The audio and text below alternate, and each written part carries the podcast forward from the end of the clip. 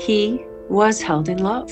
He's held in love, and nothing can separate him from the love that he was held in. And, and, and we are all held in this love.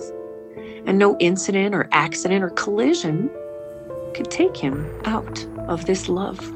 And yet, my eyes and my thoughts would serve as the judge and the jury, stating that they knew that I knew exactly what was happening right in front of me. Yet, somehow, in the face of what I was seeing and what I was knowing, there was even a higher sense, an absolute sense, a more true sense than my own perception. Welcome to the Spirit Sisters podcast. My name is Karina Machado, and I'm the author of Spirit Sisters Women's True Stories of the Paranormal. In this podcast, I'll revisit the women behind my most unforgettable stories and unearth new tales to chill, intrigue, astound, and offer hope. You'll hear first hand accounts of sacred journeys, spirit encounters, near death experiences, angels, mysteries, marvels, and love more powerful than death. Whatever you believe about the afterlife, I invite you to open your minds and hearts as ordinary people reveal their extraordinary encounters. I acknowledge the Darawal people, who are the traditional custodians of the land of Sutherland Shire in Australia, where I live and record Spirit Sisters, and I recognise their continuing connection to lands, waters, and community. I pay respect to Aboriginal and Torres Strait Islander cultures and to elders past, present, and emerging. You're listening to Spirit Sisters. I'm your host, Karina Machado. I'm so happy that you've joined me today. Today, I have a special guest with a wondrous story or three to share.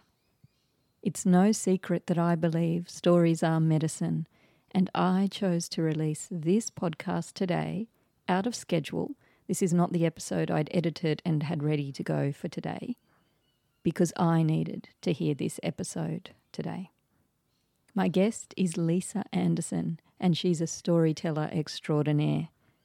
Lisa has a background in the corporate world and lives in beautiful Montana, USA, with her family. She has a lifetime of mystical experiences behind her, stretching back to her childhood growing up on a ranch, feeling very close to God amid spectacular natural surrounds. But she's only recently decided it's the right time to begin sharing these stories with the world. As Lisa told me after we'd stopped recording, these stories are not about me, she says. They're about the truth behind me. Lisa says that what's important right now is to share the hope that these stories offer to whoever is in need. Today, this was me. Perhaps it's you too. What's welling up in me, says Lisa, is to release the sense of love in these stories and yes, love abounds in these yarns, as you're about to hear. In fact, it's the very agent of the miracles Lisa describes. Get ready for a captivating 90 minutes around the virtual fireside with the lovely Lisa Anderson, and you can be certain that she'll be back on the show very soon to share more experiences to enrich your heart and soul. Enjoy. Welcome to Spirit Sisters, Lisa. Thank you. I'm actually really excited to be here. And Karina, I mean, more than anything, I've been really excited to just talk to you. I really, I really resonate with the podcast that I've heard you, um, heard you uh, do in the in the things that I've heard you participate in and for me, I've just been really excited to talk to you. So thank you. Oh, thank you, Lisa. Well, I'm very excited to speak with you too. And I know that this is only the beginning of many conversations that we're going to have, all going well. And I'm absolutely thrilled to have met you over the airwaves. And you're all the way in beautiful Montana. And I've had the pleasure of seeing some of your photos that you've shared about, uh, sorry, shared of the stunning landscape and some incredible sunrises and sunsets. It honestly looks absolutely heavenly there, literally. Uh, uh, it literally is beautiful. It, it really is. We we live in a spot here that for so, it's one of those places where the sky meets the earth. It's not as though there's an interruption. I look out one window and the fields just keep going right up into the clouds. And somehow, with the sun setting behind there, oh man, do we get skies? It's amazing. In fact, they call our state the Big Sky State. So that's uh that's the nickname for the place that that I live, and it's perfect. It's very apropos. Yes, well, it makes sense and it's very, very beautiful. I've been thrilled to have a little glimpse of it. So, Lisa, I've had the pleasure of corresponding with you in preparation for this conversation. And one of the things that you said was that you've had, and I quote, a very unusual life. Now, I first heard you sharing some of your uh, stories on NDE radio with the lovely Lee Witting, and I've been listening to him for years. And I have to say, I was as wide eyed as a little child listening. I was filled with wonder and a sense of awe and just this kind of expansion as I walked on my morning walk, listening to you share these stories. And I knew I have to get Lisa on the show. I, I want my audience to have this experience that I'm having now. So thank you so much for joining me on Spirit Sisters today. Oh, and thanks, seriously. Thank you so much for asking. It's really a treat such a treat for me. So thanks, Karina. Thank you. Now, we're going to dive straight into a story. We're just head first now. A thread that runs through your beautiful spiritual stories is the miracles that unfold when we tune into that still small voice inside. That intuition or guidance, there are various ways that we can describe this quiet voice, but that's the main thing, I think, or one of its key characteristics is that it is so quiet and so easily drowned out by distractions, by the world. So, Lisa, I'd love if you'd start by sharing one of the stories that really uh, is such a testament to this power of the inner voice, and that is the story of the man on the Harley Davidson. Mm. this one's magic. It's wonderful. Um, yeah, I would love to share that story. And I did. I shared that with Lee Witting uh, on the IANDS broadcast and uh, was so, so thrilled to have an opportunity to tell it to a wider audience. I've just not shared it much over the years. And there's something that came about for me in this story that really has changed how I look at life so we live here, as, as I mentioned, we live here in Montana. And my father had, for the first time, rented a little property in the northern part of the state. And what I find so interesting about locals is oftentimes you live in the state, but you don't actually. Eh, we had not taken a lot of advantage of going and seeing different places. So this was really actually kind of new for us. But we were heading up north to one of the most beautiful parts of Montana. It's up near Glacier Park and you drive along the Mission Mountains and just these incredible lakes, Flathead Lake and Swan Lake. And we were heading up north. Um, it was over the 4th of July weekend. And my husband and I were in our vehicle with four small kids. We had our two children and my brother's children. And as we were going, my parents were driving ahead of us in the vehicle. And it was just one of those absolutely gorgeous days. The sky was rich, rich blue, and the sun was gold and light. And the trees are very, very tall there. The pines are very tall. So the light was pouring in through these pine trees. And it was just a beautiful drive. And as we turned a corner and were headed down a long stretch of road between a tiny little town uh, called Ferndale, it's, it's really not much more than a storefront or two, on our way to uh, the area of Bigfork, we just found ourselves alone on the stretch of highway. And I was driving, and my folks, as I mentioned, were in front of us, and I could see a, a gentleman approaching on a Harley Davidson, you know. And as I, as I recall, there's you know nothing at all extraordinary or out of the normal about that, except that as soon as we laid eyes on this man approaching, I saw a doe, a deer, literally walk up off the side of the road and and she stepped immediately out in front of his motorcycle and he struck it point blank. In fact, he didn't, I don't believe he even saw the deer. And upon striking this animal, his motorcycle flipped end over end. The deer was immediately terminated, destroyed, and the motorcycle was flipping and rolling and tossing through through the air and all over the highway pieces of it were breaking off as it's just tumbling. And this man was thrown an incredible distance.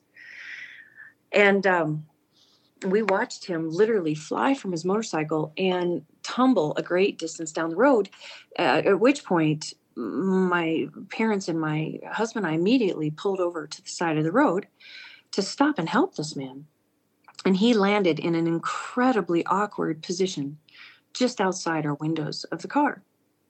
Now, both my husband and my dad jumped out of the vehicles and ran over and were crouched down next to him, tending to him. And I turned and looked, and our children in the back of the car were just aghast, you know, looking through the windows, staring at this scene, which was really graphic and, and very hard to look at. And it occurred to me immediately to uh, put on a little movie or something to help distract the children, which I did. But Karina, as I turned around and sat back in the seat, I have to be honest, you know, just the shock of witnessing this this event and the oh, just the scene that was unfolding right outside my my driver's side window. I was incredibly rattled.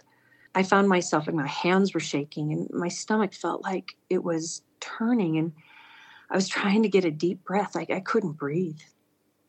And then I was trying to just, as I was trying to just um, gather myself, I noticed in the vehicle ahead of me, I could see my mother's head tip. And I knew in that moment, oh, I could tell that my mom was praying. And I thought, oh, oh, of course, you know, that's something that I can do. I can pray. You know, I can pray about this and really, if nothing more than to just help settle myself down and get a deep breath. And I began to say a prayer that I knew. Um, the Lord's Prayer is the one that came to mind, and I just began sort of audibly saying it out loud in the car and again trying to settle myself down. And as I'm doing that, my dad and my husband leave this man and they each spread out to help direct traffic around this incident. And as they um, as they're doing that, I'm thinking to myself, I know that I cannot be a lot of help in this situation. I don't know CPR. In fact, I had chosen intentionally to not take it when I was younger. And at that time, I was mentally beating myself up for not having taken it. And I thought, as I was just you know, reciting this prayer out loud, I just thought, all right, Father, if there's anything I can do to be helpful, I'm listening. I'm listening. And I'll surrender and I'll do it. But please do not ask me to approach this man. I don't think I had it within me to approach him. It was just the scene was too hard to look at. And uh, he appeared to be, he was motionless and he didn't appear to be, uh, he clearly wasn't moving at all, but he was in a position that was so awkward and so hard to look at. He looked as though he was badly, badly hurt and broken. But as I was praying in the car and trying to collect my thoughts, I, I glanced across the road. And no sooner than I had, I just said that out loud that that I would be of help, I see this vehicle entering the highway in the midst of this accident. It's a truck. It's a it's a larger truck, and I can see very clearly that the driver of this truck does not see the man in the road I can see that as this vehicle is entering the road, the driver is looking to his left and he can see the deer, which is clearly dead in the road, and he can see the motorcycle, which is in pieces. And as he's looking over his left shoulder, he's just naturally rolling to his right. And I leap out of the car and run over uh, to help direct this man around uh, this vehicle around this man. And I'm certain that he would eventually see this man, but I'll be very honest, he was cutting it very, very close, dangerously close. You know, I, I I'm touching literally the grill of his vehicles. He's driving around me, and this man is now immediately behind me. And I just took a deep breath. I could not, I could not turn and look. I just took a deep breath, knowing that this gentleman was behind me. And I looked straight up and I just said, Father, what next? And no sooner than I said that, it felt as though somebody pushed in on the backs of my knees because I literally, my knees buckled and I collapsed to the ground. And I found myself kneeling immediately adjacent to this man. And with the way he had been laying with his head and his arms folded underneath his body, I could still I could make out his ear. And upon seeing his ear, it's hard to explain why I knew this, but the second I saw his ear, I had a knowing that I needed to speak to him. So I, I, I, leaned out over him and I was careful not to touch him. I placed my hands on either side of his body and I just placed my mouth right over top of his ear. And I took a deep breath and I said, Father, if there's something you need me to say, you speak. And just then I felt what felt like a warmth come over me. It felt like a ray of love. And I recall very clearly just taking a deep breath and saying, saying words that honestly were more tender than than I think I would have said myself. But the first words I heard come out of my mouth were, Sweetheart, I'm here with you, and you're doing just great. And I'm here with you, and you're doing just great. And you are held. You are held in love. You are held in God's love, and nothing can separate you from this love no incident or accident or collision. Nothing can separate you from this love of God. And you are whole, and you are perfect, and you are untouched. And I am here with you, and you are doing just great. And as I'm speaking to him like this, my father sees me speaking to him and comes running up and he looks at me and he says, Is that man talking to you? And I smile at my father to reassure him, but I shake my head no. No, dad. He's he's not speaking to me, I say, but he's doing all right. He's doing all right. And dad goes, "Huh." And he turns around, he runs back to keep directing traffic. And I keep speaking to this man. You are whole, and you are perfect, and you are untouched. And I'm here with you, and you're doing just great. And after a while, I look up and I can see in the distance, way down the road, that there are lights, little glints of red and blue, red and blue flashing on the horizon, and I can tell there's a there's a fire truck coming. And as this fire truck is approaching, and I'm speaking to this man, I hear this man go, oh, and he exhales. And it startles me so much that I jump. I was just like, oh, oh. You know, I just literally, it scared me. I jumped. I just hadn't heard a thing from him. And as I'm trying to speak to him, going, oh, hey, you know, uh, hello, hello, I'm here with you. The fire truck is upon us. And this fire truck is coming in. It's these fire trucks are very large and its siren is so loud and it just drowns out everything. In fact, I was a little concerned with the speed that it was entering the scene that it, I was wondering if it was even really going to stop, but he does. And this fireman, you know, uh, uh, uh, jumps out of the fire truck, and behind him is an ambulance, and there are two men in the ambulance. And I can see that my father is trying to explain to these men what has happened, but they don't they don't need to hear it. They can obviously assess what's going on, but they don't want to hear it. They just need us to hop in our vehicles and, and vacate the scene. They they need us to move on. And honestly, there's a lot that I had wanted to share, but we just weren't given the opportunity. So my husband jumps in the driver's seat, and my father in the in the car ahead of us, and I get in the passenger seat. And as we slowly try to re-enter the highway and, and start to drive away, I look back over my shoulder and I see that this man has he, he, he sits up. And as he sits up, the EMT has a light and he's looking in his eyes. And this man is sitting up and this man, and the EMT is speaking to him. And I say to my husband, "It's my gosh, he's he's sitting up." I mean, we are just stunned. We can't believe what we're what we're seeing. But we we begin to leave the scene, and that's the last thing that I saw. But I tell people that this story is is very miraculous for me, and and that in and of itself is is beautiful. But that to me was not the miracle because what was about to unfold after that remains it was just so surprising to me it just remains one of the most remarkable things so we continue down the road to this place we've never been before. We go through a number of intersections take right turns and left turns, and we find ourselves driving down closer to the lake. And again, as I mentioned, it's the 4th of July weekend. There's people pulling boats everywhere. There's children letting off smoke bombs in yards and things. And, and there's just all kinds of just brimming with activity. But as we are driving down through these kind of um, vacation or residential neighborhoods, my father is looking at the map. I can see him holding it up in the car, and, and we are clearly lost. And for another 15 or even 20 minutes, we're driving, you know, through all these various neighborhoods, taking all these wrong turns, you know. And I can see my mom in the car ahead of us, you know, literally pointing like, come on, just pull over. Let's just ask for directions. I can see her signaling, you know. And so my father does. He pulls over onto the wrong side of this residential neighborhood. And there just, again, there's people everywhere. And my husband and I pull him right behind him and we hop out of the vehicle because my dad is got this little map in his hand. He's just going to approach the next person that walks by and ask for directions. And we just wanted to listen in because we sort of felt like maybe dad could use a hand finding this place, you know, so we wanted to hear the directions. And as we're standing there, this nice gentleman approaches and, and my father gets directions. It's very simple. We were very close. But as we're standing there, I feel this overwhelming sense.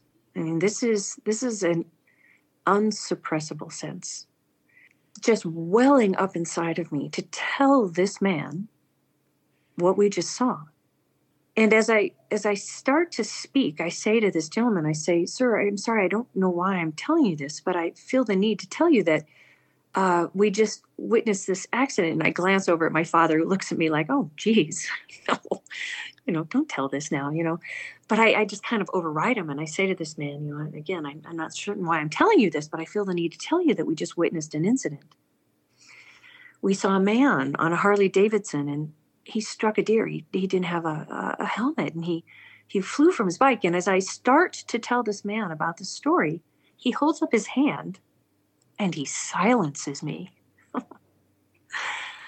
Just silences me. And I stop talking. He doesn't say a word. And he puts his hand down and he walks away. And I'm watching him walk away. He travels down the sidewalk just a few steps and then he takes a right and he walks up a different sidewalk into the building that we're parked out in front of. And I'm just standing there looking at my feet, refusing to look up, just kicking the dirt like, oh, jeez, I don't know what's happening here. And, you know, are we supposed to wait or have I offended him? You know, I didn't know what to do. And mm. in just a short moment, he comes walking out of this building with a woman under his arm and they're chatting and laughing. And he walks up to me and he holds his hand back up, his finger, and he looks at me and he says, as he points to this woman, Tell her what you just told me. And I go, Oh, well, we were just driving outside of Ferndale. We saw a man on a Harley. He didn't have a helmet. He hit a deer. And I start to tell her the story. And she literally slaps her face with both hands and gasps and goes, oh, That's my husband. And she turns around and she runs straight back into that building. At which point, this man just leaves and continues walking down the sidewalk. And my husband and my father and I are standing there going, What? So we just, without saying a thing, walk back to our vehicles, get in the car, and we find our way to this little, this little uh, condominium that we'd rented. And we had a lovely weekend. My father had rented this property for three different times that summer, and, and the, the second time that we came back for a visit, for a, for a weekend, it was, had been probably a few weeks later, I found myself, I couldn't get this man out of my my head. You know, I tried to research the newspapers. I didn't see anything in any of the articles or any of the police reports. And I asked my mom, I just asked her, I said, Do you would you be up for calling that building and seeing if anybody there knows, you know, what happened to this fella. She said, Yeah, sure, I'll do that. She puts me on speaker and she dials this place. And we get a woman who answers the phone. And we tell her, my mom tells her, Hey, you know, we witnessed an incident, an accident a few weeks ago, and involved a man on a Harley Davidson. And I don't know if you know anything about this, but we would love to know how he's doing or if anybody has any updates, you know, how he is. And this gal goes, Oh, yeah, yeah. I know who you're talking about. She says uh, his wife works here. Let me um, let me put you on hold. I'll go ask her. She's gone for a while, and she comes back, and she goes, "Okay, well, I just talked to her." And she said, "You know, after she spoke to you, she tried to call her husband, but he didn't answer his phone."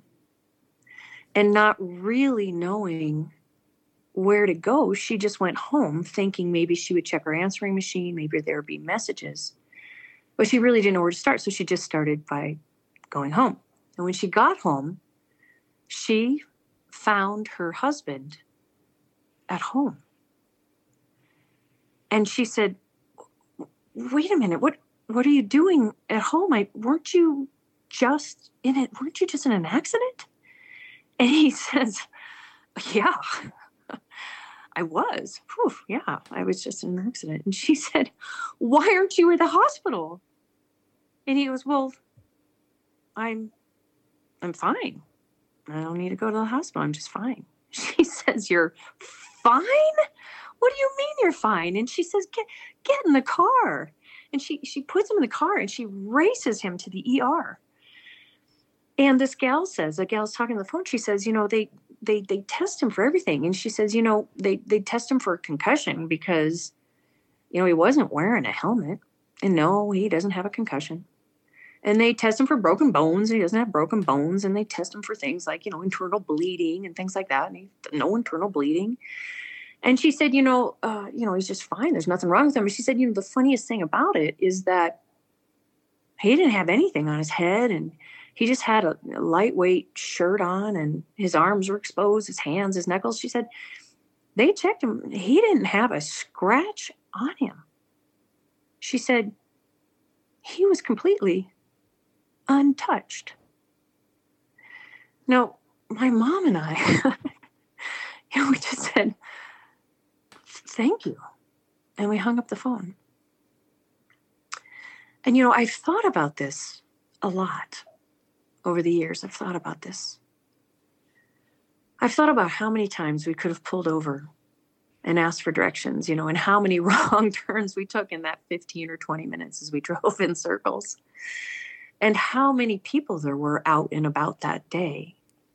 And yet somehow we were led to drive right up to a man, and with very few words, this man knew exactly who we were talking about and knew that there was a woman in the building that we were parked out in front of who would want to know what we had to say. And I've asked myself, why is that? You know, why why, why did we get lost and take all these wrong turns and find her? You know, why is that? And upon reflecting about that, I've thought about it. I thought, you know, what if she what if we found her? You know, we were led to find her and we told her the story and she raced home and found her husband at home in shock. And she would race him to the ER and, and, and save him, you know, save his life. Or what if we uh, you know, told this woman what we saw and she went straight to the ER and was able to say goodbye to him before he passed away? You know, either of those two situations would make sense to me. But the truth was, he was completely fine. He was entirely untouched. So, what was the purpose in us finding her? And what has occurred to me so plainly is that it was important that we knew the outcome of this story. And it was important that we knew what happened so that we could share this outcome with others. And I'll tell you, Karina, that after the fact, both my father and my husband approached me individually and told me something. They both said they were each quite sure that that man was not alive. The time that they spent crouched with him, tending to him when I was putting movie on for the children in the car, they were certain he was not alive. Well, for whatever reason, and I can't explain this, it never even occurred to me that he wasn't alive. And honestly, he could have just been unconscious but it never occurred to me that he was not alive. The reason that I feel so impacted and so changed by this experience, and this is the piece that I have kept within me throughout the course of my life since this time is, is that I witnessed a man hitting this hitting this deer and we were traveling at highway speeds. The highway speeds were about 55, 60 miles an hour. And I saw him fly through the air without a helmet and I saw him tumble on the pavement and he tumbled honestly 30 plus yards, 40 yards on the pavement at highway speeds without a helmet. And I know my mind has been educated to know what the consequences are when a human being hits the pavement at those speeds. And we watched him tumble. In fact, both my mother and I very clearly recall the time slowed down. I saw everything in slow motion when he flew by our vehicle. He was a bald man and he had an American flag bandana tied around his forehead and sunglasses on. And he, he wore a white t shirt with a red flannel shirt that was unbuttoned but rolled at the elbows. And I could see that he was wearing jeans and boots and a belt. And I watched him hit that ground, and there's no reason why he shouldn't have had scratches all over him at very, very least. But when I've reflected on this incident over and over,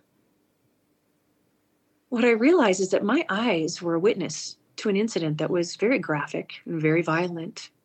And my thoughts were clear about what was what was happening and unfolding outside my window. I mean, there's I was shaking and my stomach was turning and I I couldn't catch my breath.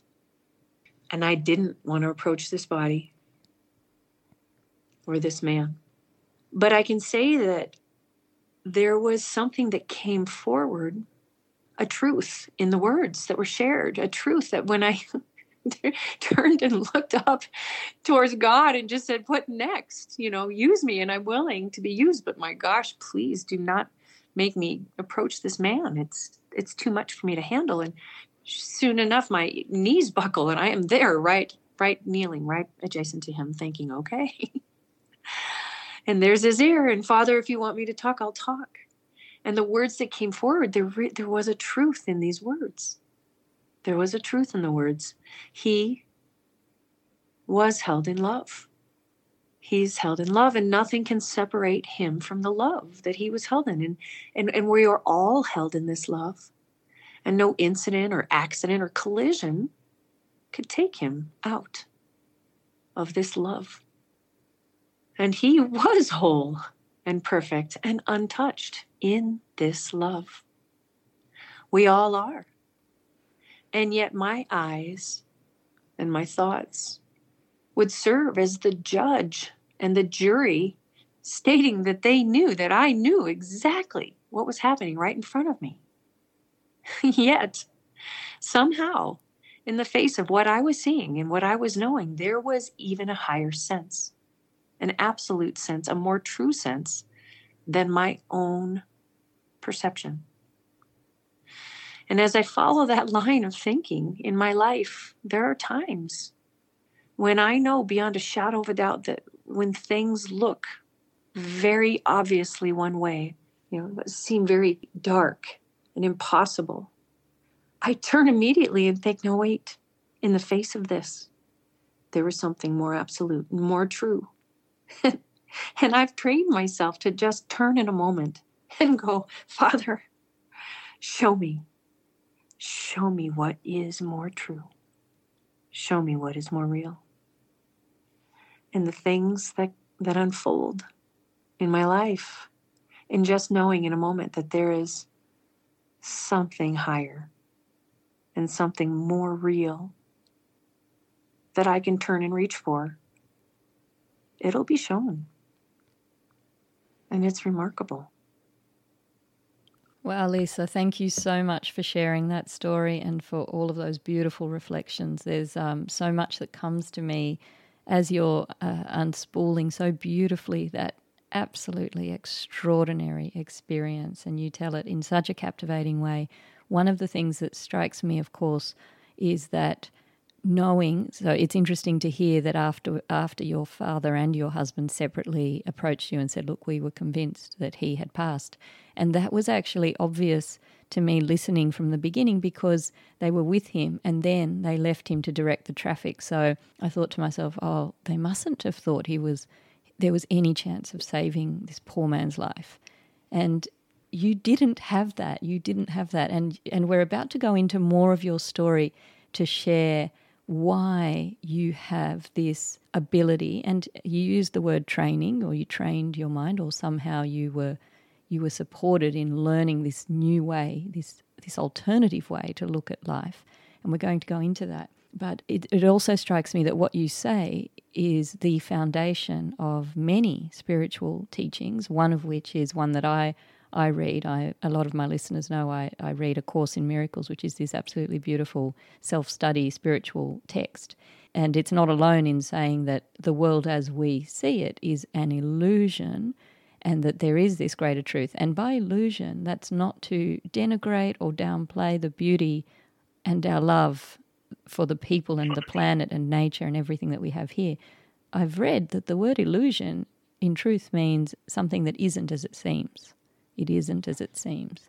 So your yeah. story and your way of looking at life really illustrates that. But the astonishing thing about you is that you seem, no, not seem, you have, you have uh, somehow alighted on a way of of actually remembering this in everyday life. And in cases like this, where many of us will, would have fallen to pieces at the sight of this poor broken man on the road, you know, if not clearly deceased or very close to it, but you were able to tap into that knowledge.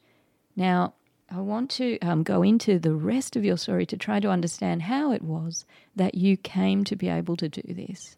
I was thinking that maybe we could begin with, uh, if you wouldn't mind, Lisa, just sharing a little bit about your childhood and when and how you first understood that the, there was this greater truth, this, or we could call it a spirit world, and that you were indeed connected to it.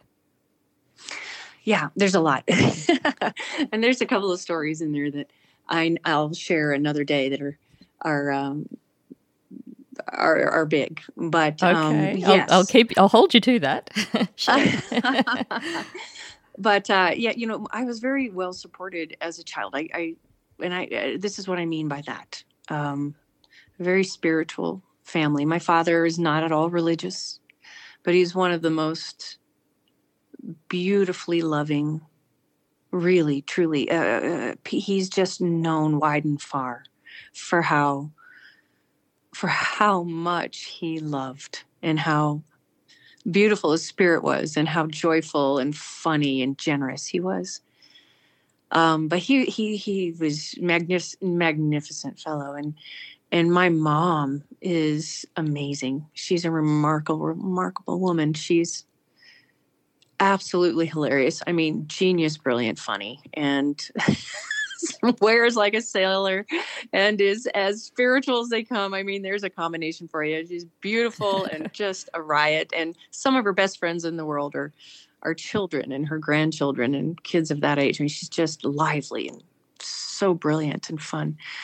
Um, I have grandparents um, on both sides, but uh, absolutely beautiful souls. But my mother's parents, very spiritual, very prayerful, very, very prayerful my grandfather recently passed and honestly it was it was of his own choosing he he was ready and he just simply declared in his 94th year that he missed his barbara and it was time to go and he had read the wall street journal every day to that point he played football in in college with uh, joe paterno at brown university he's a very very athletic man and very intelligent man and never took an aspirin in his life but when he knew it was time to go, he just simply declared, It's time I go see my Barbara. And the most beautiful two weeks unfolded with him just eating a little less and sleeping a little more. And then a remarkable experience at the end. But I was surrounded by people who were who were really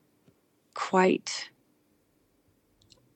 prayerful and spiritual and elevated in their in their being really remarkable. And and i say that in a very light way. Of course there's all kinds of highs and lows.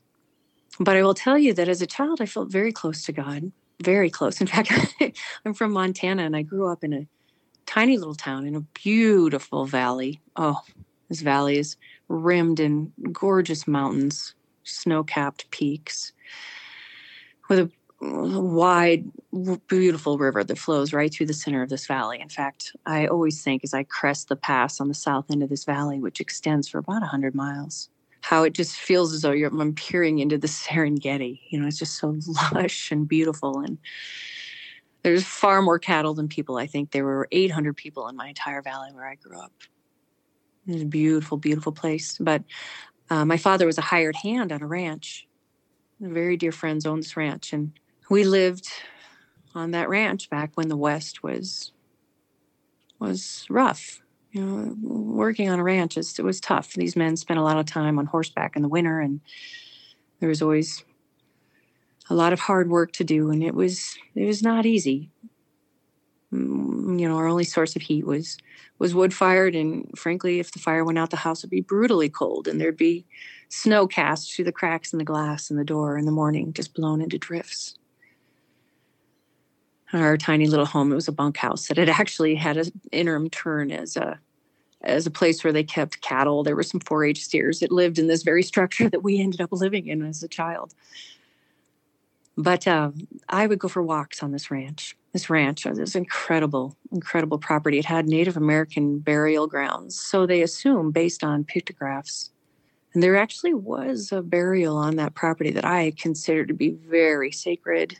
The researchers and tribes came and took a look and they said the way this woman had been buried clearly she was of significance to the tribe and there were bells and beads that the birds had cast about this this property it's just mystical but i go for long walks as a child up in those hills and we had snakes and coyotes and things and i was never really afraid it was just i'd go for these long walks and i would talk out loud to god and felt very close to god and i can share that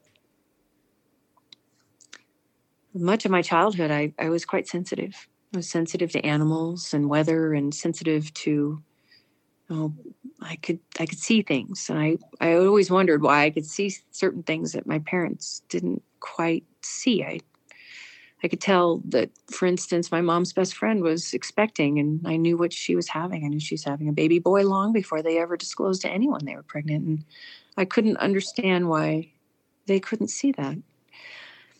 But I felt very connected. And I'll tell you, in fact, I, I would have, you know, premonitions and, and I could hear dialogues. Uh, you know, I'd speak to God, I could hear hear thoughts and words back and and reoccurring dreams and things like that. But growing up on the ranch was very it was it was just being immersed in nature. Absolutely beautiful, wide, wide open, thousands of acres and I spent my days out in it. So I don't know. I would say that, you know, the combination of all of that led me to be open to understanding on a deeper sense a, a, a, uh, a truer nature of life, a deeper, deeper sense or nature to life. And, and I was raised with a lot of my grandparents' thoughts. My grandmother was a very powerful, prayerful metaphysician. She loved the Bible and studied it. And I know a handful of stories from the Bible and and and quotes. But these are things that I would take very literally, very literally. Like one of my favorite statements in the Bible is, you know, uh, the kingdom of heaven is in the midst of thee. The kingdom of heaven is in the midst of thee. And I think to myself, really? Okay if I can't see it, at very least, I'll know it. mm. And that is something that's that, that stays with me, because oftentimes just being still and knowing that, which is yet another statement in the Bible. I believe Jesus says, "Be still and know the truth," or "Be still." Be still and know that I am. Actually, that's a statement from God. Be still and know that I am. And Jesus says, Know the truth, and the truth shall set you free in each of these statements without being real religious, because I'm not. Each of these statements, I just choose to take quite literally and just be still and know that this sense of God is right there. Thank you. Thank you for sharing that. That certainly does give us a lovely understanding of, of how you've been able to uh, grasp these greater truths that so many of us struggle with accepting and putting into practice. But I think the word there is acceptance. You have an innate acceptance of this truth that perhaps our eyes don't show us. But you have this understanding that it's there. And it seems, Lisa, listening to you, that miracles unfold from that knowing. And there's a there's a story about you as a young woman moving to San Francisco, and uh, and you met a, a beautiful friend of yours. Tell us about this time because I know that your connection to understanding your intuition and the power of the that holy voice within, that true guidance, it it led you to some amazing places and some amazing occurrences at this time of your life. Hmm. yeah, I would say that's very true. And yeah, I would love to tell you those stories. Hmm. That's interesting. So I I will tell you about that. So San Francisco was a very, very magical phase for me, a very magical time in my life. And I was only there for just about two years. But I had gotten a degree in college. I had gone to school and studied business.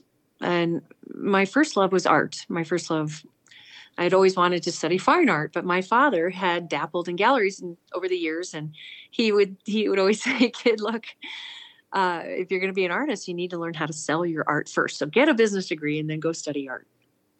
All right, so I'll do that.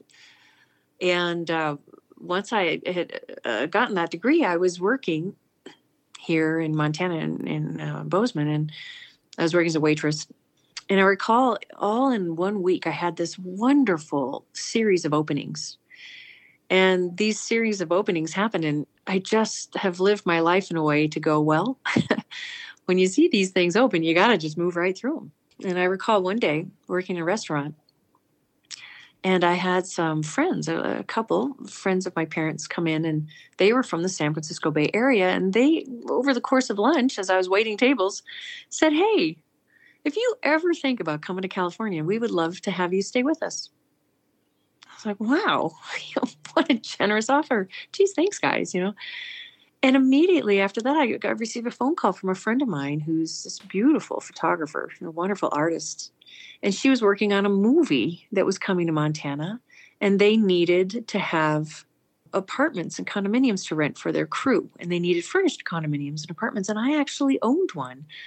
All through school, I had worked uh, multiple jobs, oftentimes two jobs at a time, and I had managed to save a little money to put down on the apartment I'd been renting when it came available for sale. I I just bought it in college, and uh, was able to they were willing to pay um, um, an amount each week for the rental of that uh, little condominium I owned that was the same amount that most properties in Bozeman were renting for each month.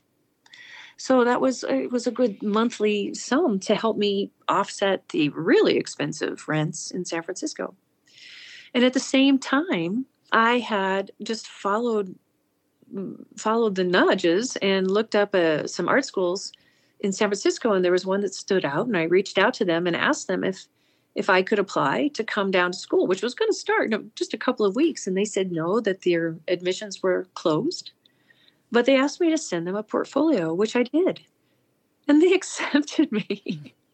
so all of a sudden, you know, my property is rented, and I have this little stream of income. Um, and I'm headed to San Francisco. I'm staying with some friends. And I would tell these friends because it was always intended that I would find an apartment in the city. And I, I told them that I wasn't I wasn't having any luck. I was looking at ads, and each time I'd find an ad and go find an apartment, the apartment was either too, way too expensive or they had received, you know, 10, 12, 15 applications that already rented it out to somebody. And I couldn't get an apartment. It's very difficult to do. So I just knew that I wanted to live in one of the most beautiful neighborhoods in the city. I just knew that. So I would tell them, I'm going to go walk through some of the most beautiful neighborhoods in the city. And somebody is going to approach me and tell me about an apartment that is not listed for rent, but is available. and I I want to not only live in one of these beautiful neighborhoods, but I would love to find an apartment that I could afford that has a view of the bay and parking, which was like gold bullion. It's so hard to find parking in that city. And I would just you know, tell these sweet people that I was staying with that these were this is what I was doing when they asked me, you know, how are you how's the apartment search going? I would tell them this and they would just look at me like, Oh gosh, you know. This poor girl from the country. Yeah. this is that's really sweet of you, you know, it's very nice. But geez, let us know how it's going. But I hope at some point you actually find an apartment, you know. But I did. I walked through Pacific Heights, which was just beautiful, and I'd walk through Cow Hollow and Russian Hill. Oh my goodness. And I found myself after a week or two I was walking around Coit Tower, which is absolutely beautiful. I was just taking in all the beautiful, beautiful buildings. And as I was walking down, I think it's Montgomery Street, uh, a couple was walking and they just approached me. And they said, Can we just ask you, are you looking for an apartment to rent? and I said, completely expecting this. I mean, I was completely expecting this. So I just said, yes, why I certainly am.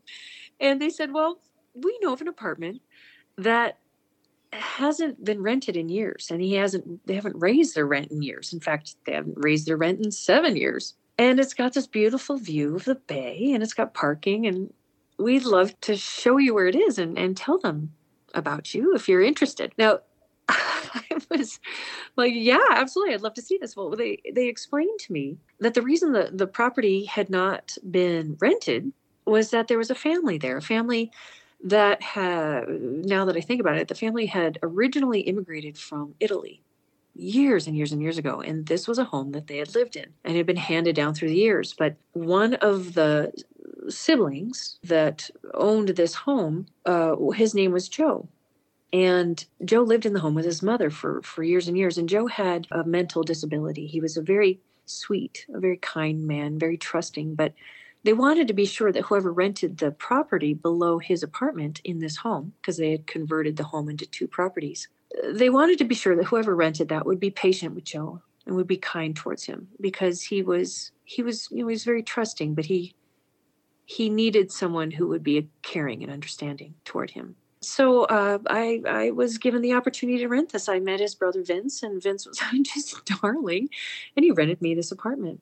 So, Lisa, I know that there was a lovely story that I heard, and I can't quite remember the specifics of it now, but there was a moment that you had the opportunity to really help your, um, well, he's not really a flatmate, he doesn't live with you, but uh, Joe, who lived upstairs. Tell us about what happened there. Yeah, I would love to. In as you're speaking to me, I'm recalling that the thing that I find really interesting about how all of this story was with this time in the city unfolded is there was something about being led to the city and all of the openings that happened and having these moments where I was invited to come stay with friends and getting into art school under the wire and things just remarkable these occurrences. But i realized in reflecting on that that it's it really wasn't just for my own benefit. You know yes i was approached by these lovely people and they just out of the blue told me about this wonderful apartment. But there was something about the way that time in the city and honestly i think the way a lot of the experiences in life unfold that benefits more than just just my own perspective. And having having lived in the city for a couple of years, I did go to art school for, uh, for through that time and worked two different jobs. But my father had an employment opportunity for me back home and really wanted me to come back. And nearing the end of that two years, I had agreed to come back and work for him.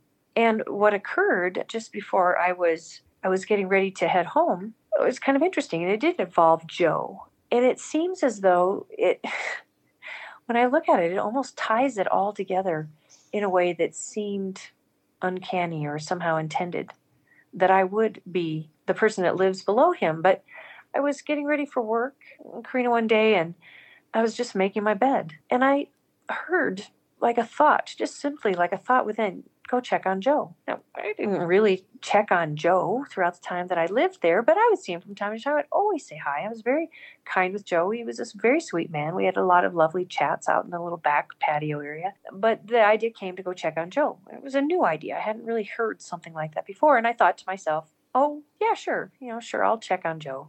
But I've got to finish making my bed and grab some stuff. And I'm heading to work, so I'll do it when I'm on my way out. And this idea just pressed on me again go check on Joe. And I thought, well, yeah, sure.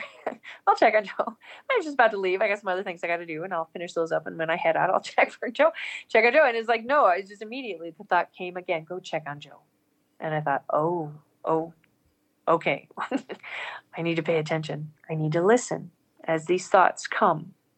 So I did. I just stopped what I was doing. I stopped making my bed. I didn't gather anything else up, and I began to look for him. And and I found him outside. And it appeared as though he was really struggling. He he was down on the ground and trying to sit up, and he couldn't speak very well. And I would I would later learn that he was having a, a stroke. In fact, they believed he was having a, like a massive stroke and he, he, couldn't speak. And I ran to the neighbor's home, uh, the folks that had helped me find this apartment, and told them that I needed their help. And Linda stayed and made a phone call to an ambulance, and Pat came out with me, and we were with Joe.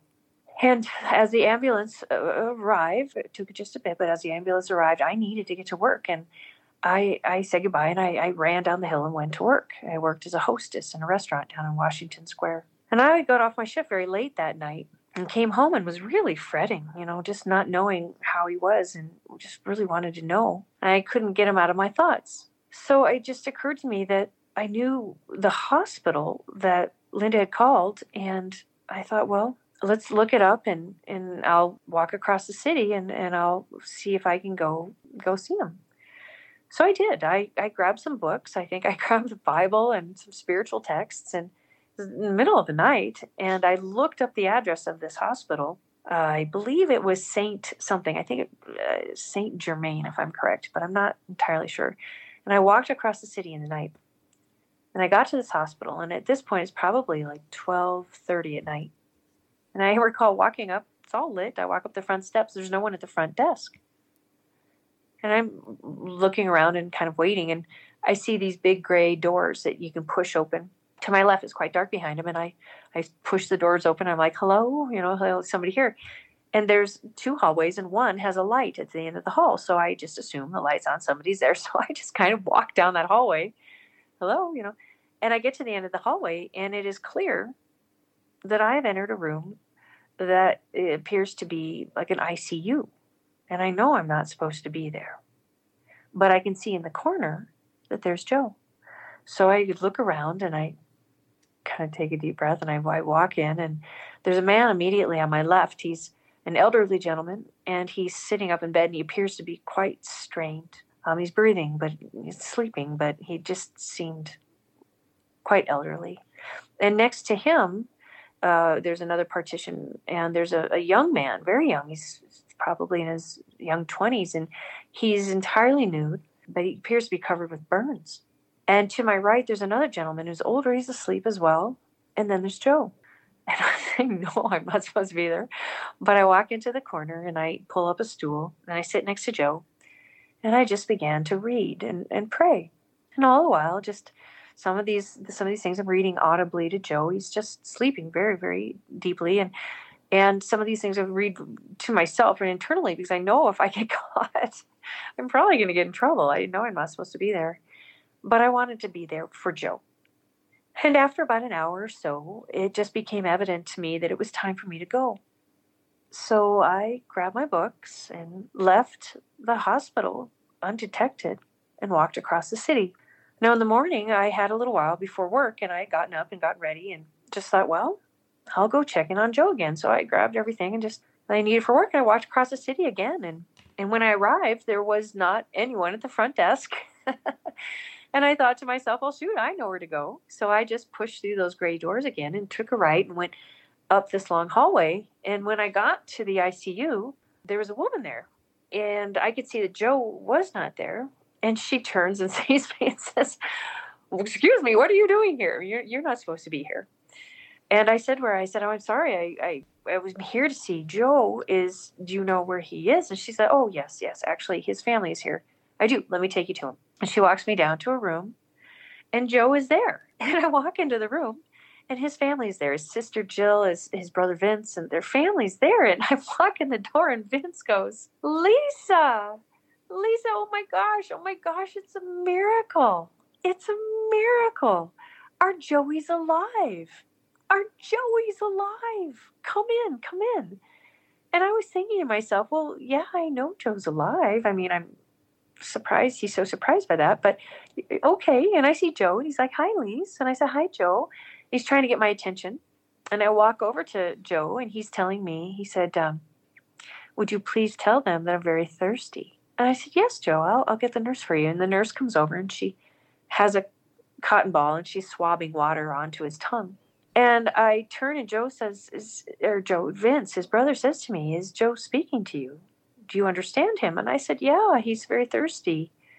You don't understand him. And he said, No, no, I, I, I don't. I said, Huh, interesting. Vince begins to tell me, he says, We're just all so thrilled. We're all so thrilled. He says, When we came to the hospital last night, the doctors told us that Joe had a massive stroke and that he would not survive through the night. And we called the family and we, we called his priest, and the priest came and read him his last rites.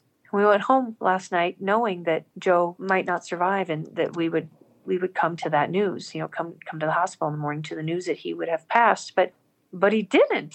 and he's doing great. He's doing great. And and honestly, he was doing great. He was able to go home. And I, I, was I was thrilled to see that. But uh, on my way out of the hospital that day, I was headed out to go back to work. I, I saw the nurse and I said, "Ma'am, may, may I ask you a question?" And she said, "Sure." I said, um, "There were four people in that ICU last night. May I just ask, where are they?"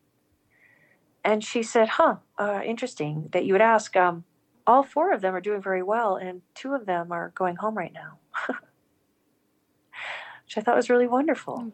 But I don't, I don't exactly know, you know, what all of that was about. Uh, I was thrilled to hear that there was um, improvement for everyone. But I will share that as I have sat sat back and reflected on that time in the city, that those openings that allowed me to come to the city and experience art school and all of that, well, there was a blessing. There was a blessing in that for me to be there for Joe, but there was a blessing for Pat and Linda too to be there for him, and and obviously for him as well. And I look back and think to my, you know, think along the lines of understanding that following these little nudges or following that inner guidance to just go and do as I'm being led can lead to things unfolding in ways that are far greater than just me and can lead to blessings that bless more than just me. It's a wonderful story, and I'm sure that everybody who's listening is can see that there's a thread, there's a theme, and it's the, the physical healing. And something that strikes me as you're sharing, Lisa, is that a message that I'm receiving as you're sharing is that what we might term miraculous uh, is evidenced in these physical healings that you've shared with us in these moments in, across the span of your life. What we might term miraculous is actually the natural state and that when we tune into that inner guidance and the inner voice and turn to to love then we we are allowing that miracle to unfold what we call a miracle but really it's it's natural. And that perhaps our lives our distractions our egos all of that creates a barrier to experiencing that natural state of of health perhaps Mm. Oh, it's so true. It's so true. It's funny when I think about it. You know, you know, miracles are regarded as something as so you know supernatural. But when you really look at it, I mean, life is absolutely filled to overflowing with miracles. I mean, honestly, water is one of the heaviest substances on Earth, and yet our atmosphere lifts fresh water out of our oceans and carries it in the form of these clouds and, and leaves drops of water over our, our continents. And, Beautiful. And it pro- provides moisture. And it, and it is so miraculous. Our sun, you know, the leaves turn that very that very sun into the into photosynthesis and photosynthesizes that into energy and, and, and grows these these things right in front of our eyes and the world really is miraculous inherently and I, I do, I agree with you about that. And, and these miracles that can or seem to happen uh, in life are actually are far more natural if we really learn to understand that that is the the aspect of life the quality of life that we can grow to expect for ourselves that we can be sustained in ways that are bigger than our own thoughts bigger mm-hmm. than our own our own understanding. An example of that, if you don't mind me sharing, is mm-hmm. my husband and I encountered a really challenging financial situation in our lives. And what I found, Green, is that in the face of intense intense difficulty. In this particular situation, there were no real solutions for us, and, and I can certainly share more details if there's time or if you like. But in this particular situation, there were no obvious solutions. We had awakened to the news that a bank that had underwritten my father's project, a, a, company project that we had worked for for over 15 years, a bank in New York City, a bank that we're all familiar with. We woke up to the news one morning during the 2008 2009 the the recession if you will the oh, economic yes. recession the housing market recession we woke to the news that that bank had gone bankrupt and with that news in spite of the fact that our company had pre-sold years of inventory and had an income stream that was very predictable and reliable, we couldn't sell another property and earn another dollar. And as we were carrying quite a bit of debt, we were found we found ourselves immediately in a situation where we literally for the next 6 years we would we would owe more money every month than we would make all year combined and it was an absolutely impossible time in our lives and what happened for me and we talk about these miracles what happened for me during that period of time feels very miraculous but what i found happening is that i utterly being completely cornered completely cornered unable to support the weight of what was we were carrying millions in debt that i would I became so clear that there would be a solution. And if there was a solution, and I knew there was, I didn't know what it was. And in order for that solution to unfurl month after month in front of our very eyes, year after year, I had to so completely surrender my own thoughts about how to approach the situation and my own educated understanding and all of the educated advice that we were receiving, we had to completely surrender that because none of that could do what we needed to do. I began a process uh, of, of radically relying on this inner, quiet, still small voice, on this tiny guidance within, that voice, that nudge, that that almost imperceptible suggestion within me. Before I would take a move, take a step, or even move throughout my day, I would literally stop and say, take a deep breath and say, Father, look, I know that there's a way through this, and I know that you know how to navigate this situation, but I don't. And I am just going to listen. I'm going to listen with everything I've got. Because everything that we have, our children, our, our, our savings, our lives, it all depends on this we didn't want to file for bankruptcy and we didn't want to sell our home. And unfortunately, not selling our home was not an option. That that did need to sell. And the markets were all imploding around us. But I had a very, very dear friend who who came to my home to help me. I was in such a state of duress during this period of time. She came to to help me stretch and show me how to do yoga. I was literally not sleeping at night and I, I couldn't eat and it was such a brutal, brutal, frightening period of time as she came to help teach me how to how to breathe and how to relax. And we spent most of our time just speaking. But one of the things that my dear friend taught me, and she had learned this, she had learned this. This small thing that she taught me is the seed of the miracles that unfolded month after month, year after year. She said, honey, I, I want you to do something. I want you to try something that I've, I've learned, and I've learned through my own teacher. Should I think that you need to really hear God and know that you're hearing God. And I believe that you can do this. You can learn this. And you can trust this. She said, I think, you know, she said, go to the grocery store. I want you to do something. Go to the grocery store. And she said, when you stand in front of the produce, for instance, if you know you need apples, stand in front of the apples. And she said, take a deep breath and close your eyes and just ask, Father, which one? And she said, And when you open your eyes, just trust that the apple that stands out to you is the one that you grab. And she said, And if you don't know, just grab an apple and move on. Move over to the tomatoes and stop. Close your eyes, take a deep breath, and pause and say, Father, which one? And learn to listen with everything you've got for that very small inclination, that idea that comes to you, and take the one that stands out and move on.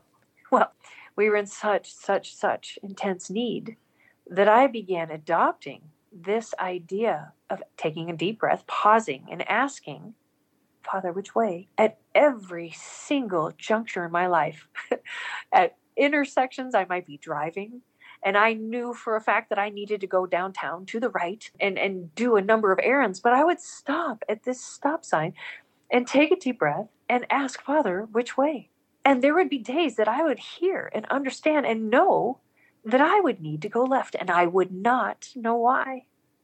But what would unfold when I listened and when I just completely surrendered, what would unfold would be so utterly miraculous. Things would come together in ways that were so entirely out of sync in how I would have imagined it or, or thought it through.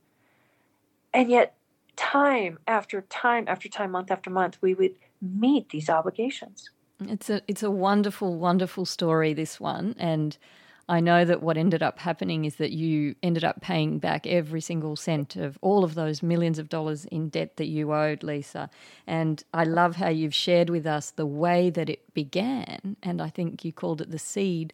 And that is that teaching that your friend instilled in you. And she's she's a genius because that method of choosing in even a situation as seemingly unimportant as which apples you're going to put in your basket. That's training, isn't it? She's she trained you. She helped you train yourself. She she taught you how to train yourself. And in that She did. Yeah, and when you could do it in small things, then when it came to the big things, you knew what to do as well. It's very clever. Absolutely, it's absolutely true. And and literally, yes, we did. After month after month, we did pay back these these debts and we met every one of those needs and the stories really are amazing i mean they involve sending messages to clients in the most unprecedented of ways that and following guidance to get on airplanes and fly many states away to meet with people and and finding just these small incredible tiniest of opportunities through which we would thread the next amazing moment. Mm but yes, month after month, we did repay those debts. But I'll share with you, and it's it's quite interesting because my dear friend, she she studies a lot of these Eastern philosophies, and yet the very thing that she was teaching me to do is also very prevalent in that phrase in the Bible, that be still mm-hmm. and know, I am. I think that's uh, Psalms, uh, Psalms forty six ten. When I would stand in front of the apples and take that deep breath, I was being still and knowing that there was an apple that would be drawn to my attention and I would listen and I would ask and there would be an answer and I would follow it and move on quickly. It's a, it's like you're building that muscle of trust, and it, trust is a word that really stands out when I listen to your story as well. And I think I might have mentioned to you in some of our correspondence that your story reminds me, in a sense, of this uh, beautiful spiritual uh, community in Scotland called, I think it's called Findhorn. And the woman that established it there many decades ago now, and she's since passed away, her name's Eileen Caddy, she did the same thing as you. She would ask for guidance at every single little juncture. And what unfolded was this absolutely amazing community with a garden that flourished within the most inhospitable terrain.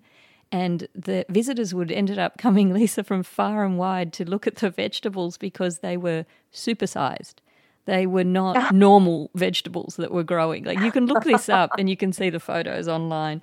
It's an amazing story. And I've read Eileen's memoir, and that's how I know that her story reminds me of yours in that she too tuned in and from it grew this incredible community that continues to to flourish today. So I love that. I, love, I love, that, that example of where we, what can happen, what we can build in this life when we do tune into an alternative, because it is an alternative voice, because it tells you to do things that are often very contrary to what our logic and our ego would say is right. Give you a small example because um and, and I'm familiar with Finhorn, Feinhorn. I'm yes, familiar. I don't know how you pronounce I can't it. Wait to look that up. no, I can't wait to look that up. It sounds I, I know of this and I'd love to visit that that area. But I'll share with you, you know, having gone through these experiences and radically relying on just that stall, small, small, still voice, and and really asking. And in fact, if you, I, I did this in the story with the incident of the motorcyclist, and and have used this even presently today. I just just the other day I was uh, having a lovely lunch with friends and said goodbye to them, and as I was hopping my car to head and run one errand and head home, And I knew I needed to do that. I just paused and said, okay, what, what next? You know, what have you got for me? And it, the interesting thing this time, Karina, is that I was led to sit still in my car. And it's the funniest thing because my mind, you know, I, I would kind of be still and I'd wait and I'm listening and I'm not really hearing anything. I know I need to run this errand. And I'd listen. A little time would go by and I would think, gosh, why am I just sitting here? Hmm. Okay. All right, Father, you know, what next? And I'd pause. And very, very quiet. And a, and a total of 20 minutes went by. 20 minutes. And then, boom, go see Linda. I said, okay okay, sure. That was the stop that I had on my way home. Sure. Why did I wait 20 minutes? I don't know. Drove over. I ran into a, a, a, a building and was talking to a woman uh, whose name is Linda Friend. And as we were talking, a young girl walked in to the museum. She, she works in this museum. A young girl walked in and, and Linda introduced us. And out of absolutely nowhere, you know, I just asked her, "What do you do?" And she said she was she was studying to be a like a museum director. I said, "Oh, that's interesting. Gosh, I'd love to have you t- give me a tour through, you know, art and art history someday." We began talking, and just absolutely out of nowhere, I made a reference to uh, a display of artwork that I'd seen, and I made a reference to a movie that it reminded me of. And as soon as I said the movie out loud, this young girl gasped and tears flushed her eyes, and she sat down and she just looked at me and she said, "I think you need to keep talking." I said, "Okay." And I kept talking, and she began to weep. And as I continued to talk, and, and we began to kind of narrow down thoughts and things, and our conversation became very spiritual, she confided and said that she, her mother had just passed. And in fact, her mother passed because the hospital denied her treatment because she was not vaccinated. And this young girl has a younger sister who's 19 and pregnant, not married, and an older brother who's autistic, and she's been left alone because of this. And I just kept speaking and sharing stories with her and speaking and sharing stories with her stories of of trusting guidance and stories of of of of knowing that there's a path and stories of being held in love, God's love. And two hours went by and we just stayed with her and we just held her in conversation and held her in love and held her in thought. And she stood up and she said, You know, I have lost my faith in all things. And this is the hardest time of my life. She said, I'm I don't always know how to do this. This this these jobs, these things that I'm being asked to do. She said, but I, I believe I, I have a I feel something now. I feel something now. I feel a sense of hope. And I know that there is something that's within us that, that guides us and speaks to us and loves us. I can know that now. And I just need to thank you and I've stayed in touch with her. Linda and I are both uh, both staying in touch with her. We reach out each time and we are there. But she has a beautiful network of her mother's friends who have also circled around her as well. But I would not have intercepted her had I gone straight to see Linda from lunch. Had I gone there, I would have been in and out with a quick hello and would have never met this young girl. But I was asked, not asked, I waited in my car and there was no guidance. It was the absence of it was silence, and I was quite still. And every so often I'd stop and ask again, and there'd be nothing, and I'd wait. And then I'd ask again, and it was like, yes, go see Linda. And I did. It is wonderful, and you you were able to instill hope in that young woman who so sorely needed it in that moment, and that is what our stories and sharing our stories does, and that's why I do this on the show. And I'm so grateful to guests like you, Lisa, who come on and share these stories that are infused with hope, and that's what they offer. And as we come to the end of our conversation now, I'm wondering, speaking of stories that offer hope, there's a beautiful story that really ties our conversation together today. And I'd love if you could share it. And it is a story of hope that your father shared with you. And he he's such a key person in making you the the person you are today. And this story is absolutely beautiful. And I was wondering if, as we close today, you could share it. I'd love to. And I'm going to share one more thing after that. It's brief, yes. but they both tie together. Please. They both tie together. Yeah. So yeah, I will share the story, and um, it's it's really kind of a remarkable story. But I shared with you that I'm from a small town, and grew up on a ranch in Montana. And my father was is very much a man's man, was very much a man's man. He's passed. In fact, I'll share with you that I know in my heart that that man had that his heart broke when when that bank that underwrote his project went bankrupt. He too was thrown into quite a situation for years and years and years, and that bank stood behind the shield of bankruptcy law, and was able to uh, strip him of all his assets. And his life uh, was very changed by that experience. I believe his heart broke, and I do believe that's why we lost him, mm. which was really, really untimely. Was young and such a beautiful soul. But I'll tell you, I feel very connected to him. But my father, growing up in the 70s in, in Montana, he was an archer. He was a remarkable archer. And he would hunt for the very food that we ate. We, we, he made very little income as a hired hand on this ranch. And we moved cattle and he worked the fields, but the, the fees were not terribly high. And so we would, he would hunt for our food but he's a very gifted, gifted archer, and he loved this land, this land that would eventually be the land that he would own with this project, this this resort company that I've referred to. This land would be a part of that. Now he would he was spending time one one fall up in the mountains, and he told me a story that, frankly, I didn't realize until he passed that I was one of the few people that knew the story but I believe that he shared the story with me because I was uh, kind of a spiritual little kid and I, I really resonated with these with the understanding. But he told me, he said, Lise, I was up in the mountains and he said, um, gosh, it was just absolutely spectacular. It was a beautiful, beautiful day.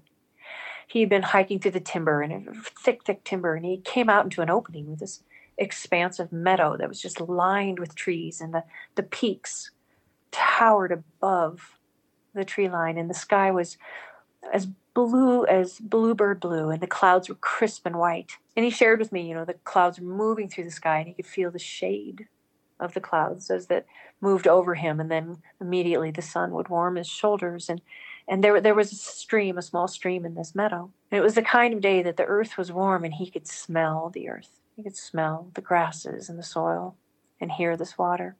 And he said he just felt that this was absolutely spectacular day. It was just stilling.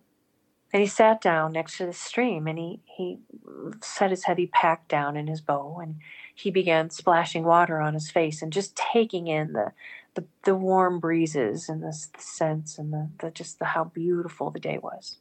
And he said uh, he's looking around and taking it all in and he notices right in front of him there's this little white butterfly, tiny little white butterfly. We, you see them they're little meadow butterflies. You see them from time to time. They just kind of cruise through the meadows. But this particular butterfly was right in front of him, and it was on a, blade of grass, and it was struggling intensely to fly from grass to grass. As he studied, he realized that the entire lower quadrant of one of its wings had been torn badly and was hanging just by a thread. So, as the butterfly would try to fly, its one wing was intact, but the other wing, this, this, this segment would just dangle and it could barely, barely get any loft at all, and it would come down onto another blade of grass. and he's sitting there watching this butterfly, thinking to himself, hang on a minute. you know, I, am having this absolutely incredible moment. It's the most heavenly environment. This day is just perfect. How is it that I'm witnessing this tiny little butterfly that is struggling?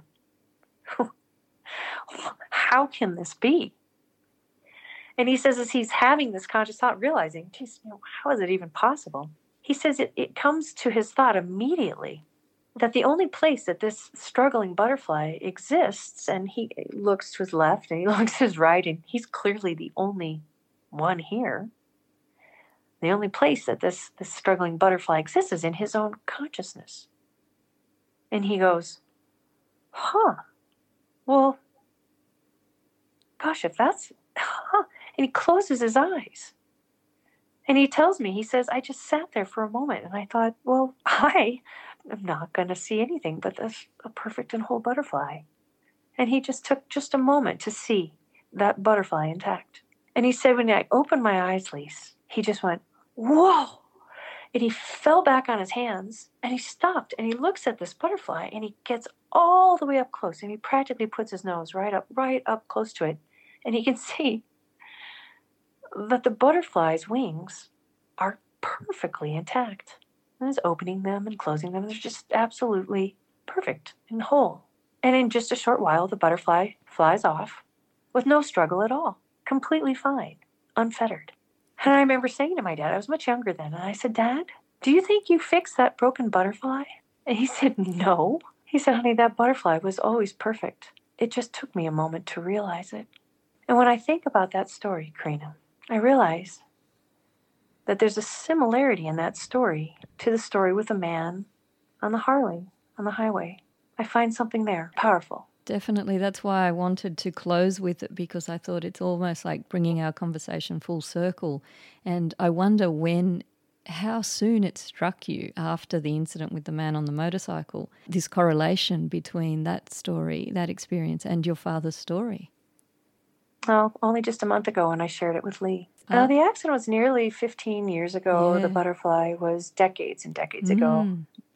But I'll share it is, you know, the, actually putting conscientious words to it and seeing the overlap, sure, just about a month ago, but the underlying understanding that inherent peace. You know, I knew my father was not uh, sharing anything but the, the truth of what he had experienced, and it was so mind blowing to him. It was stunning. And yet, that stays with you, you know, stays with me to go, okay, then I see. And you know certainly being with this man on the road knowing that he he is surrounded in love and and turning to God and just letting the love come through and listening and allowing those words to come through and that love that sense to pour through or or being in in the city and and following the joy of just walking through the most beautiful mm-hmm. neighborhoods knowing that someone would approach me and tell me of something you know just knowing and, you know, listening to you share, and I'm sure that my audience is thinking the same thing. You've got such a beautiful way of telling the stories. I'm wondering, are you thinking of writing a book or what do you have in mind in terms of continuing to share these beautiful life affirming experiences? Thank you for asking me that. It's sweet that you've asked me to be on your podcast. And honestly, I love sharing these stories, but I had kind of an interesting thing happen the other night. I don't. I was awakened in the middle of the night. Why am I not I, surprised to hear this? yeah, right. Well, and and I, I, sat up in bed and and uh, I was I grabbed a journal and a pen, and the idea just was clear to just start jotting a word or two or three to identify and remind myself of stories, stories from very very small child stories of shared death experiences, stories of mystical experiences, stories of profound, instantaneous healings, stories of hearing voices and guidance.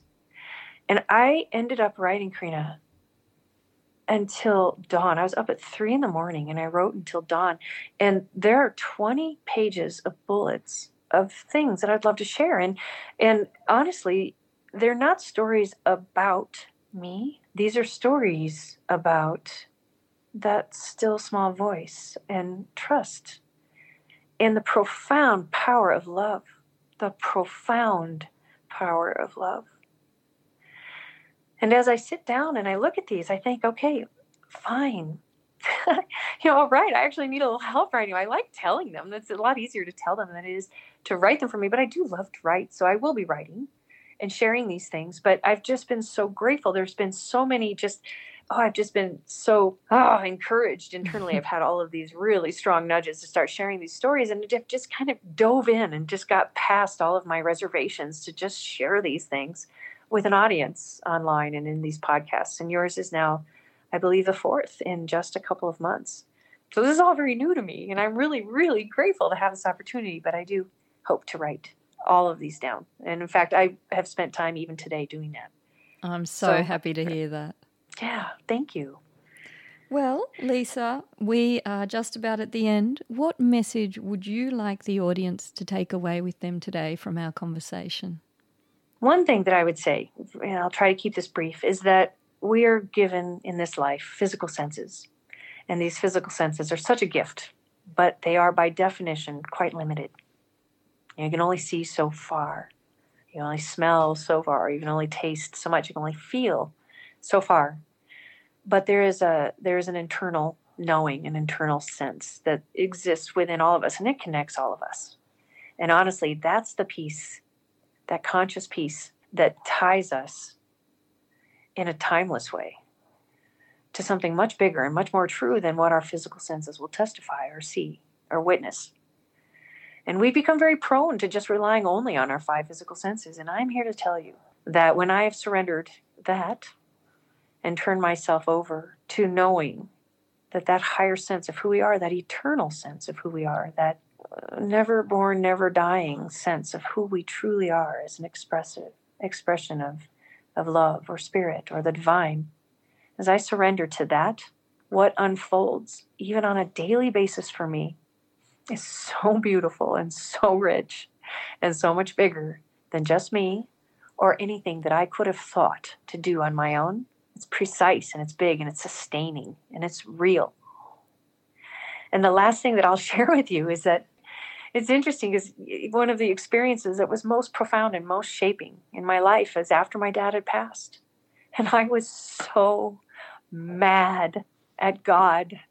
I was so furious. And as I was getting ready to get in the shower, I literally made fists and I just yelled at God. I just clenched my fists and I just yelled with everything I had to God. I just said, God, I don't know what's real anymore. I don't know what's real. I had prayed with everything I had that my dad wouldn't pass. And I had known within me, with all of these experiences we had, that there was a path for him to survive. And yet he didn't survive and he passed. And as I am screaming with everything I have to God to say, I don't know what's real anymore, I'm not expecting a response, but I hear. I hear so audibly the words, only the love is real. Only the love is real.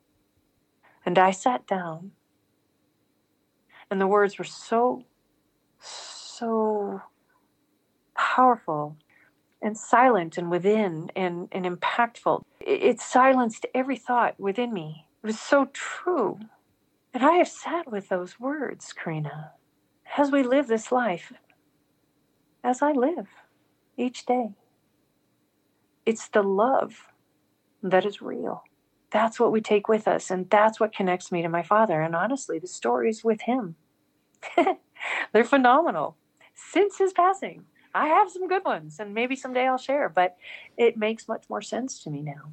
But I can honestly say that voice that speaks within all of us, that voice when we turn away from those things that we've been taught to rely on our own educated minds and our own thoughts, we surrender to that higher truth, that profound, profound, unconditional love that cares for every blade of grass by gently sweeping water from the oceans and carrying it across our continents and it cares for every one of us just the same. And I've relied on it in every aspect of my life. So that's Thank what you. I would leave. Thank you, Lisa. That is just an absolutely beautiful way to end today. And uh, I, I'm sure that I, I'm not the only one to say this who's listening, but I feel very nourished. I feel uplifted, and I just feel very grateful that you've come on the show today to share your enchanting stories and I will absolutely have you back on the show if you're willing at some point later this year to hear more about those other mystical stories that you've touched on, your beautiful enduring connection of love with your dad, and yes, any other stories that you'd love to share. It would be a pleasure. Thank you, Lisa. Oh, well, it's just as nourishing for me. Thank you. I love having the opportunity to share. So, honestly, thank you so much. I'm very grateful. Thank you for listening to Spirit Sisters. If you enjoyed this conversation, please subscribe so that you won't miss an episode. And don't forget to rate and review the show. Have an experience you'd like to share with me? Get in touch at my website, karinamachado.com, or find me on Facebook at Karina Machado Author. After all, there's nothing more powerful than a story.